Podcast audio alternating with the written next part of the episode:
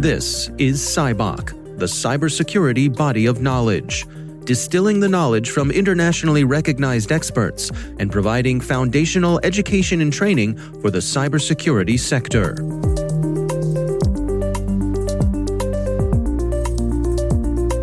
Hello and welcome to Cybok. I'm Dave Bittner from the CyberWire. Joining us today is Robert Carolina. He's a solicitor and is author of the Law and Regulation Knowledge Area. The main goal is to try to present to cybersecurity practitioners a broad framework to understand how law and regulation fits together. The goal is to try to give practitioners a kind of a roadmap to help them find the answer to questions, for that matter, to help them ask better questions. Do you find that, that there are common misunderstandings that, that folks who are unfamiliar with the details of the law that, that they may have? Within the practitioner community, yes, there, there tends to be some misunderstanding. And partly it's because many security practitioners haven't formally or even informally studied law. So in my class I've been teaching for more than twenty years, I'll have a lot of really bright people who will come in, but their first answer to the question, what is law, will be something relatively mechanistic, like the law is a series of rules that must be obeyed, or the law is a series of rules that need to be enforced in certain ways. There's a lot that's a bit more subtle about how to deal with the law. So part of the goal of uh, my class and part of the goal of this document as well is to try to introduce people to the idea that law is a method of influencing society. At the same time, society has its own methods of influencing law. Hmm. Yeah, you know, reading through the document, one of the things that really caught my eye right off the bat was Uh, there's this sentence here. It says, the rules of mathematics and physical sciences are both immutable and identical around the world. Laws and regulations are not. Absolutely right. Laws are sort of a creature of social agreement and uh, social need and community need. And the world that we live in, communities are primarily built around geographic territories, ultimately represented by what we call sovereign states. Well, let's go through the, the various sections together. I mean, you start off here with an introduction, just some of the basics, uh, kind of a, a, a Law one oh one. Yeah, it, it, that's very much the idea because, um, I mean, one of the things that I learned in law school is that any reasonably well-educated person can find the answer to almost any legal question. The question is, how long will it take you to get there?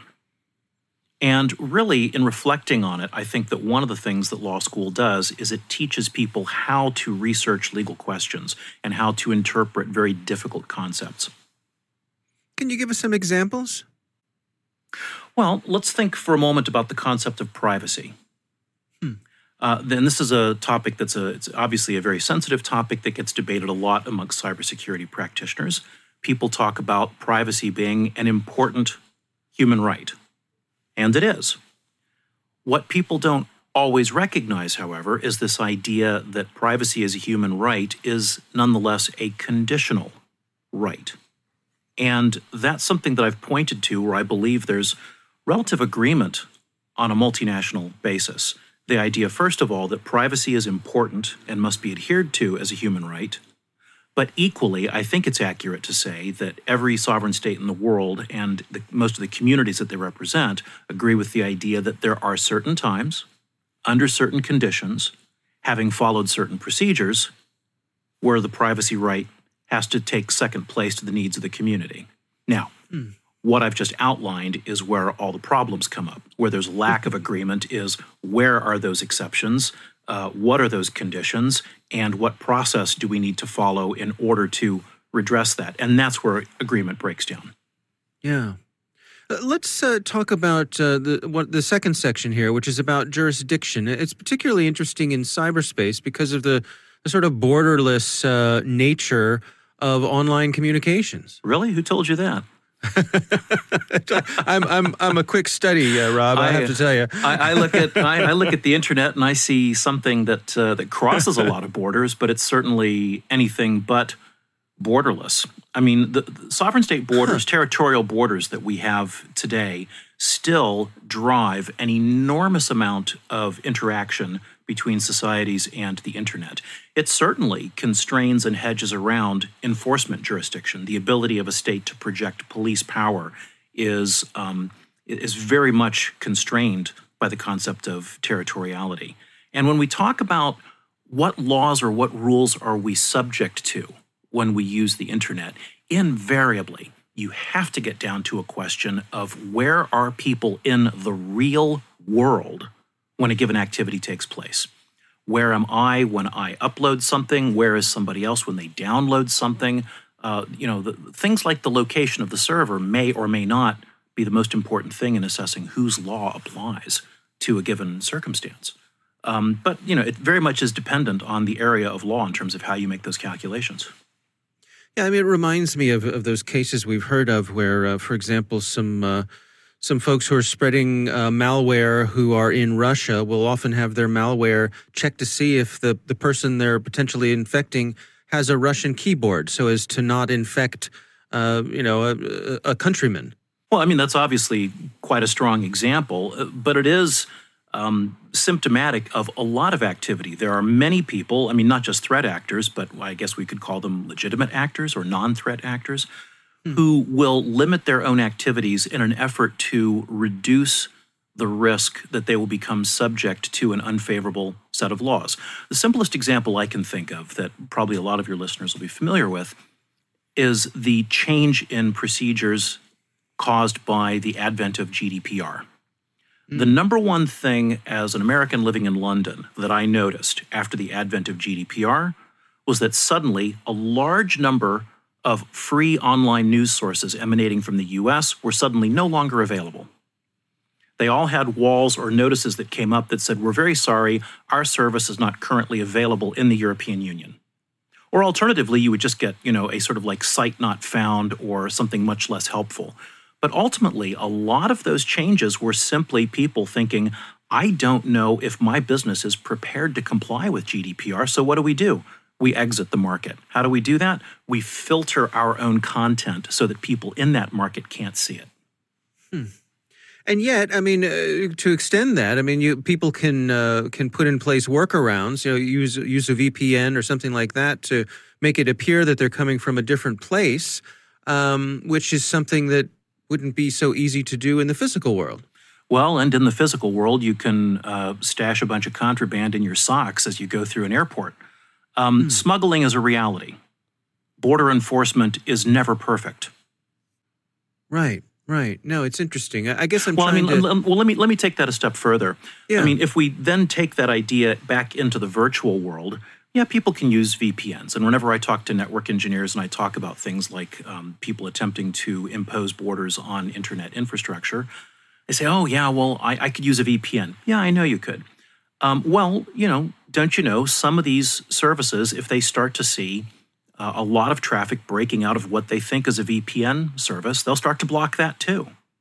I mean, you see an escalating arms race between people who are trying to neatly Uh, containerize or geographically uh, restrict their content once they start seeing a significant amount of that content, though those restrictions being circumvented, they take anti-circumvention measures. Now, you know, our friends in the engineering community will say, but I know a way around that. You know, I'll use the I'll use the onion router. Okay, we'll try that. And then someone else is trying a countermeasure. So we keep, for as long as I've been playing in this space, I've watched this sort of uh, step, counter step, measure, countermeasure thing going on in terms of Uh, attempting to uh, reorder content distribution in line with geographic territory. Let's move on and discuss uh, the issues of privacy. Um, I think this is particularly interesting because I think there's a lot of um, confusion. It's probably not the, the precise word, but people often uh, confuse privacy with security, and they're not the same thing. No, they're not. It, it's not even the same as data protection, which we'll come on to in a minute. Mm. Um Although the, the concept of what privacy is has really evolved kind of slowly over the course of the last one hundred twenty years. I mean, you know, one hundred twenty, one hundred thirty years ago, people were writing about privacy in the, in the sense of, I don't want anyone to be able to take my picture, you know, to have a verisimilitude of my likeness. That seems too terribly intrusive. Um, whereas today, you know, a lot of places where practitioners live, if you're out in public, well, of course you're going to have your picture taken. Although in some places, you find some European countries, for example, where that rule, there's still a vestige of that concept of privacy. So when you get to something like privacy, this is a great example of where the law becomes very measured and, and interpreted very differently depending on the values of the society you're working with. You know, the French have their own rules of privacy, which aren't the same as the English, which are not the same as people in New York or California. Well, let's move on to data protection. Can you contrast that uh, against privacy? Yeah, happy to. I think the one of the biggest misunderstandings about data protection is that people just focus on the privacy angle. And privacy is, is kind of one smaller part of data protection. The best explanation I've ever heard of data protection law is that it's an effort to try to vest some degree of control into the hands of a living person, a person we call the data subject, to try to give that person some degree of autonomy or agency, shall we say, over how they are being analyzed or about how information related to them is used. And that's not just to do with privacy. So here we find in data protection a lot of concepts about uh, people being aware of how their data is being used, and consent is kind of a small part of that, but I think a, a slightly over-focused on uh, issue in that context. So So yeah, I mean, if if you want to get really philosophical here, and maybe you don't, but if you do, um, go on. I, I think that I think that data protection is, if anything, a reaction to the advent of the modern nation state and the modern multinational enterprise. Because if you look at sort of like the flow of history through the mid to late nineteenth century, the coming together of the large nation states that we see today, what made those states possible was a strong centralized ability to process and make use of personal data. If you see a large state growing, how do you maintain a large state? Well, we need a list of people. Well, what do you do with that list? Have they paid their taxes? Did they pay tax when they changed property? Have they served in the military? Do we have to conscript them? Um, you know, so you start getting a lot more formality in terms of like how data is being collected. And the use of data sets is a method of projecting state power. Well, as we turn into the middle of the twentieth century, obviously some absolutely horrible things happen that were facilitated mm. with data processing. There have been some interesting books written about that as well. And as we come out of World War Two, we start to find a, a certain lack of confidence or a certain uncomfortableness with just how easy it is to abuse the processing of personal data. And so we see growing out of that a desire to say, you know, look, we want to create a new type of human right. The ability for people to have some influence over how what people know about them is used, because we recognize there's a danger in that. Hmm. Yeah, I mean, it reminds me of, I think, um, you know, personally, for a lot of folks, myself included, um, I had this notion when, at the dawn of the, the time of the internet, and people were starting to say, well, this will be wonderful because advertising will be targeted. And so you won't see ads for things that you aren't interested in. And so it won't waste your time. And this will be, this will be a great thing for everyone. Advertisers won't spend money putting their messages in front of people who aren't interested in their products. And yet we find ourselves here today where, uh, we quite often find ourselves creeped out by the degree to which advertisers can target us and put things in front of us when we least expect it. Well, yeah, that is that is an advent, uh, or that is something that happens. Although I would point out that there were some slightly creepy things that used to happen even before the internet, uh, which you find out if you, uh, you know, if you have a chance to study people who um, make use of various, uh, you know, cookie tracking implements and things like that. People, things that are people who are tracking what users do. And I remember saying to somebody years ago, I said, oh, this is a, it's slightly creepy because it's like someone's following you around a store. And the guy said, well, actually, that was my first job in retail.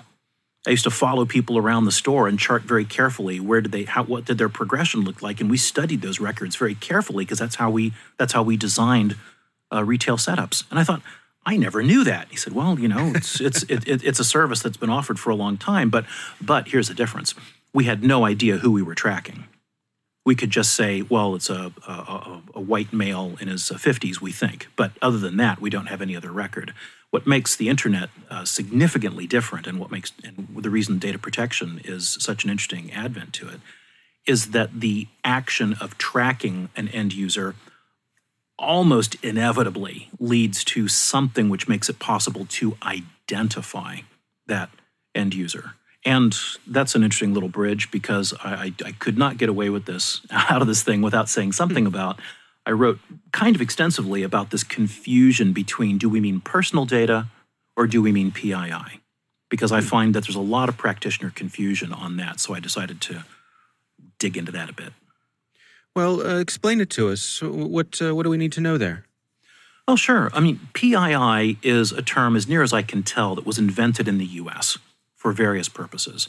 And the earliest that I've seen it used, I mean, I'm sure that a scholar in the U S could correct me, but the earliest that I've seen it used were in late nineteen eighties federal statutes that were adopted specifically to limit how, uh, you know, the old video rental stores would use video rental records. And the language chosen by Congress, or the language adopted by Congress, was, we are regulating how personally identifying information is being used.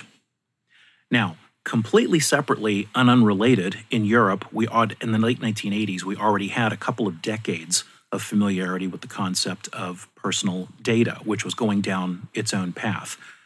Now, we roll the clock a bit forward and we say, well, that's fine, but here we are in the twenty-first century. What's the difference between the two of them? Well, it depends on who you ask. It depends on what purpose you have.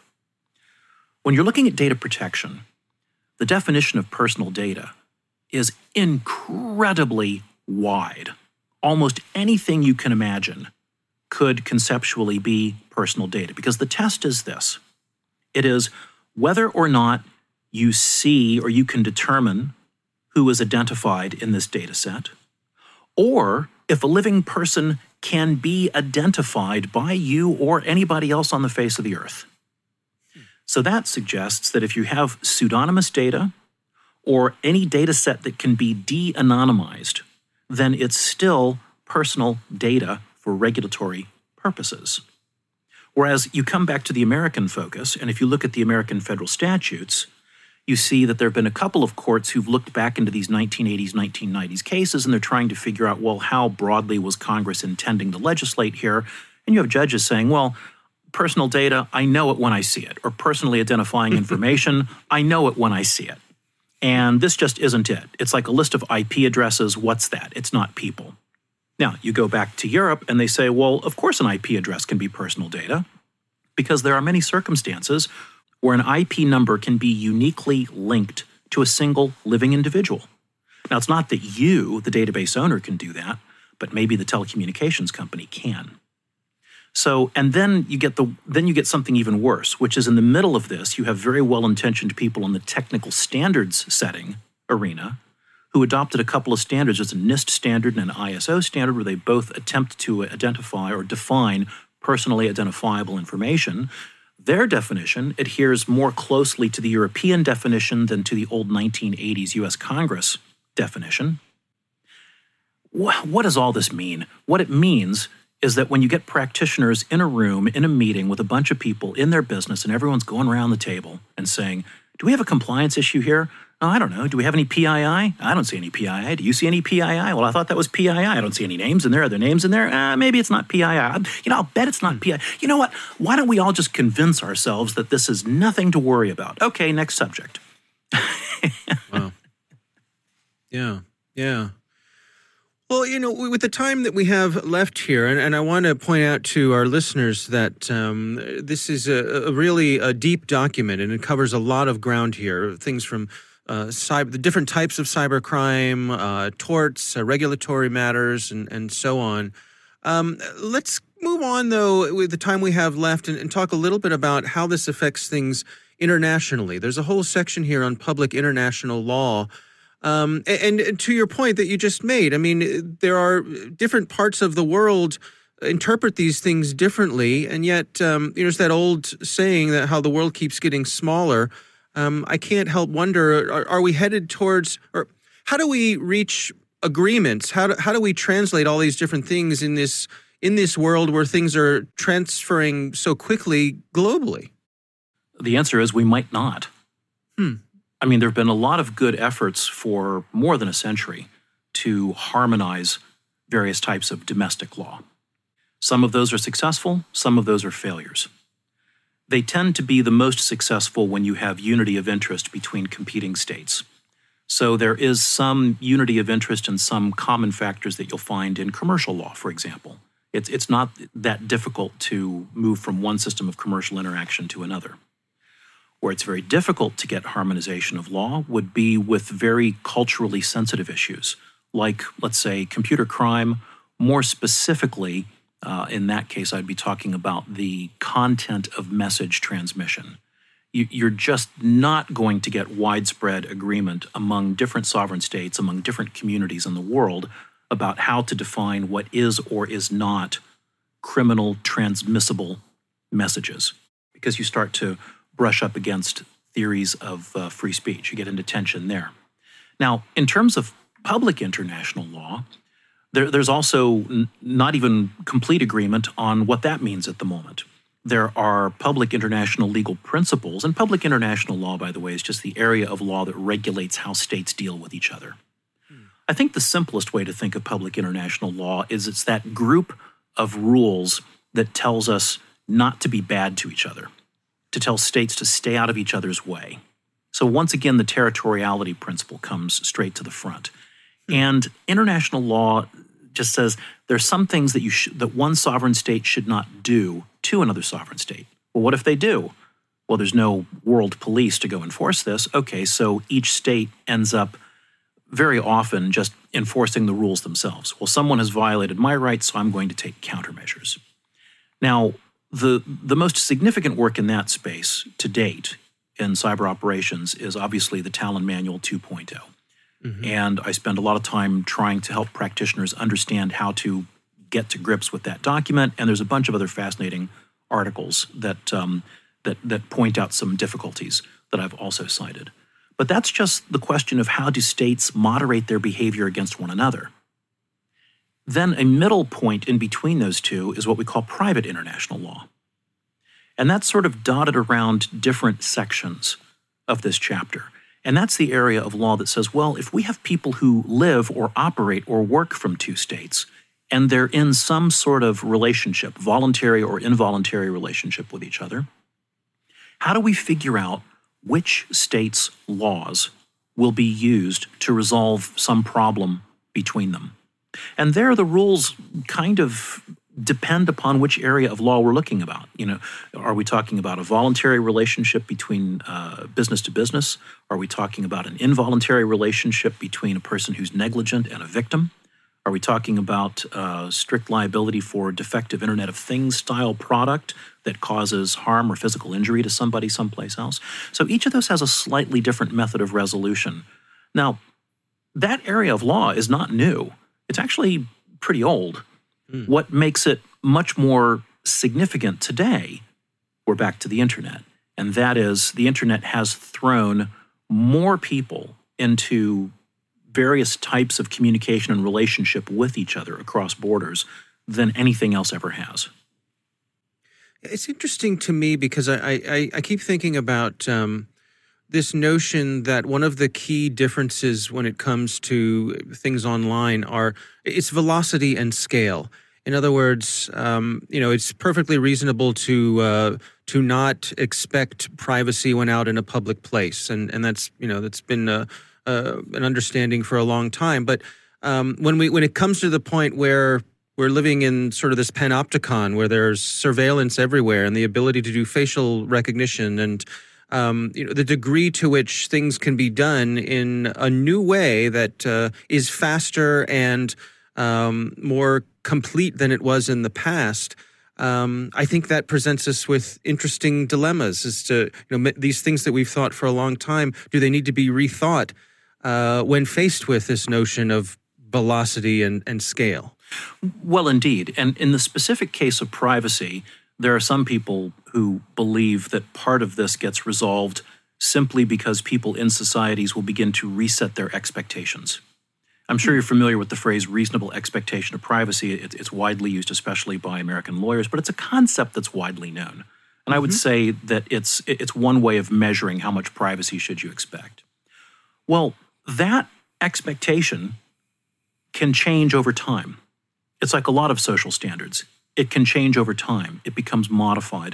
And there are some people who believe especially that, you know, the next generation of internet users have probably reduced their have a reduced expectation of privacy, or they may well have set their standards lower than their grandparents or great-grandparents would have. Now, if that's the case, then they won't perceive a violation of privacy because, well, they didn't expect it anyway. Right. Yeah, that's that's fascinating, and, and I suppose points to the that uh, the notion uh, that uh, this is all evolving. You know, it changes as, as social norms change, as, as societies change, people's expectations change. Uh, so too, uh, the law changes along with it. Well, I- indeed. I mean, there are some people who like to say that the law is always behind technology, and I te- I disagree with that strongly. I think that the law keeps pace with technology reasonably well. What doesn't keep pace with technology are lawyers. Go on. Well, it's the, the, the, the framework. I mean, the, the, the fun thing about writing this, uh, this knowledge area is that I'm talking about sort of frameworks of understanding or frameworks of law, some of which are centuries old. You know, particularly if we look at something like uh, the law of negligence, this concept yeah. of owing a duty of care and acting acting reasonably. Those ideas haven't really changed fundamentally in a long time, so the framework is static. But how they're interpreted is dynamic. The concept of what is reasonable changes as the environment changes. So the internet is a change to the environment, and as we get used to this new environment, we start to learn new things. We start to learn, for example, how our actions might harm somebody else. Therefore, as we start to learn that, that suggests a duty of care should apply. Is it because we just passed the new Duty of Care Act nineteen ninety-five or we did some? No, no, it's a very old principle. We're just applying it into a new environment. Well, what does that new environment look like? That's your problem. Hmm. So whenever you have lawyers or worse, judges who don't get to grips with or understand the new environment, they very often, they might understand the law particularly well, but they don't necessarily understand the environment in which they're trying to apply it. Now, I'll tell you something where we do need some breakthroughs. And we need them soon. And that's in the field of practitioner ethics. Mm. And How so? Well, I was asked to write about this, and I was very tempted to, you know, just drop in one page that says, you know, yeah, we, we really should work on this. But I thought that was uh, not really a good approach to, to take. There's a very strong case for codes of practice, codes of ethics for cybersecurity practitioners. I mean, why is that? Well, let's look at the reasons. Number one, cybersecurity practitioners are placed in positions of trust. Number two, they work off a special skill set, which is not widely known. Number three, a lot of what they do is done behind closed doors. It's outside the sort of like the full light of public scrutiny. Now, you put those things together, and we come up with a really difficult problem, and that is that gives the cybersecurity practitioner, if they choose to use it, which I hope many of them don't, if they choose to use it, it gives them the potential of having um, asymmetric power over their client. If you have a security practitioner working inside a business with privileged root access to all sorts of sensitive systems, and uh, and, and the client doesn't necessarily know what they're doing, in the event of a disagreement between employee and employer, between practitioner and client, um, that's an uncomfortable position for a client to be in. So what do we use to moderate that behavior? How do we guide people through that process? And then finally, what cybersecurity practitioners do, there's a real potential to hurt people out in the public. You know, whether you're penetration testing uh, or doing what I would describe as legitimate research. If you don't carefully constrain your actions, it's it's not that difficult to do something which could end up harming either your own client or members of the public or people you've never met. Now, that's a classic formulation for a profession or a group of practitioners that should have and should adopt strong codes of conduct. In my search for these, I found very few that I thought really worked.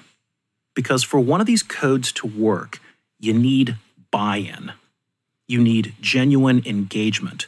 And to get genuine engagement, you need to define the community who is engaging.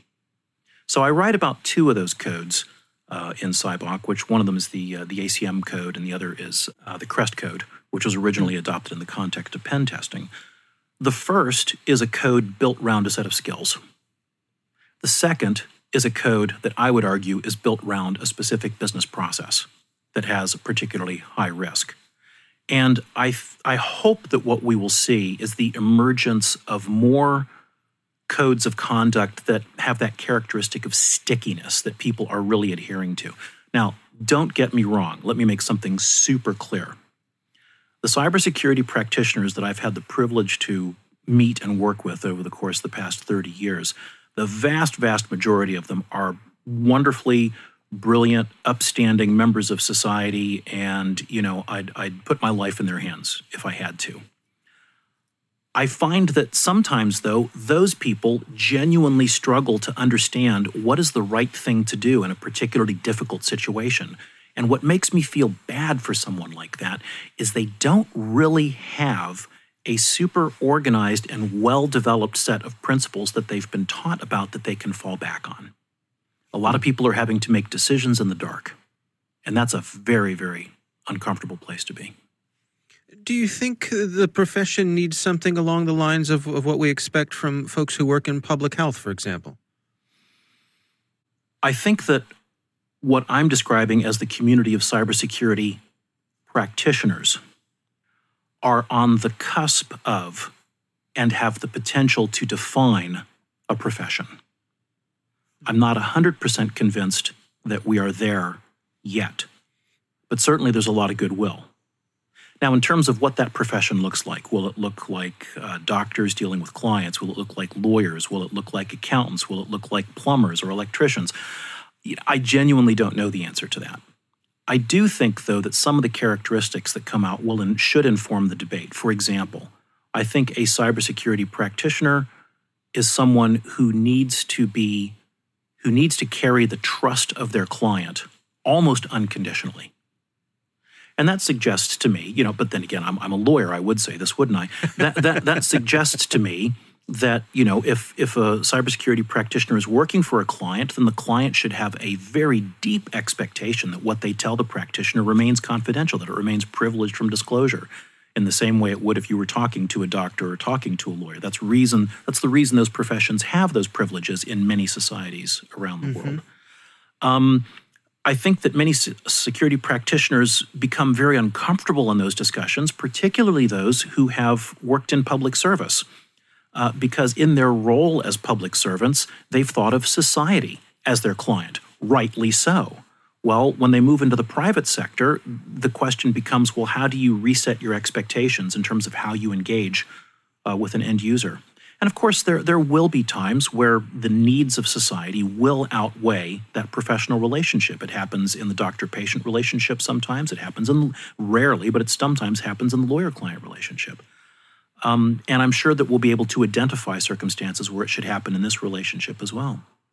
Part of the, ultimately, ultimately, a big part of this depends on what is this profession we're trying to define. And I think that there's a lot of that still up for debate. Yeah, it's really fascinating. Um, let's bring it home together. Uh, the, the final section, uh, the concluding section, talks about legal risk management. Um, can you take us through what, what we're talking about here when it comes to managing risks? Well, yeah. I mean, it, this is almost a, a callback to an earlier section.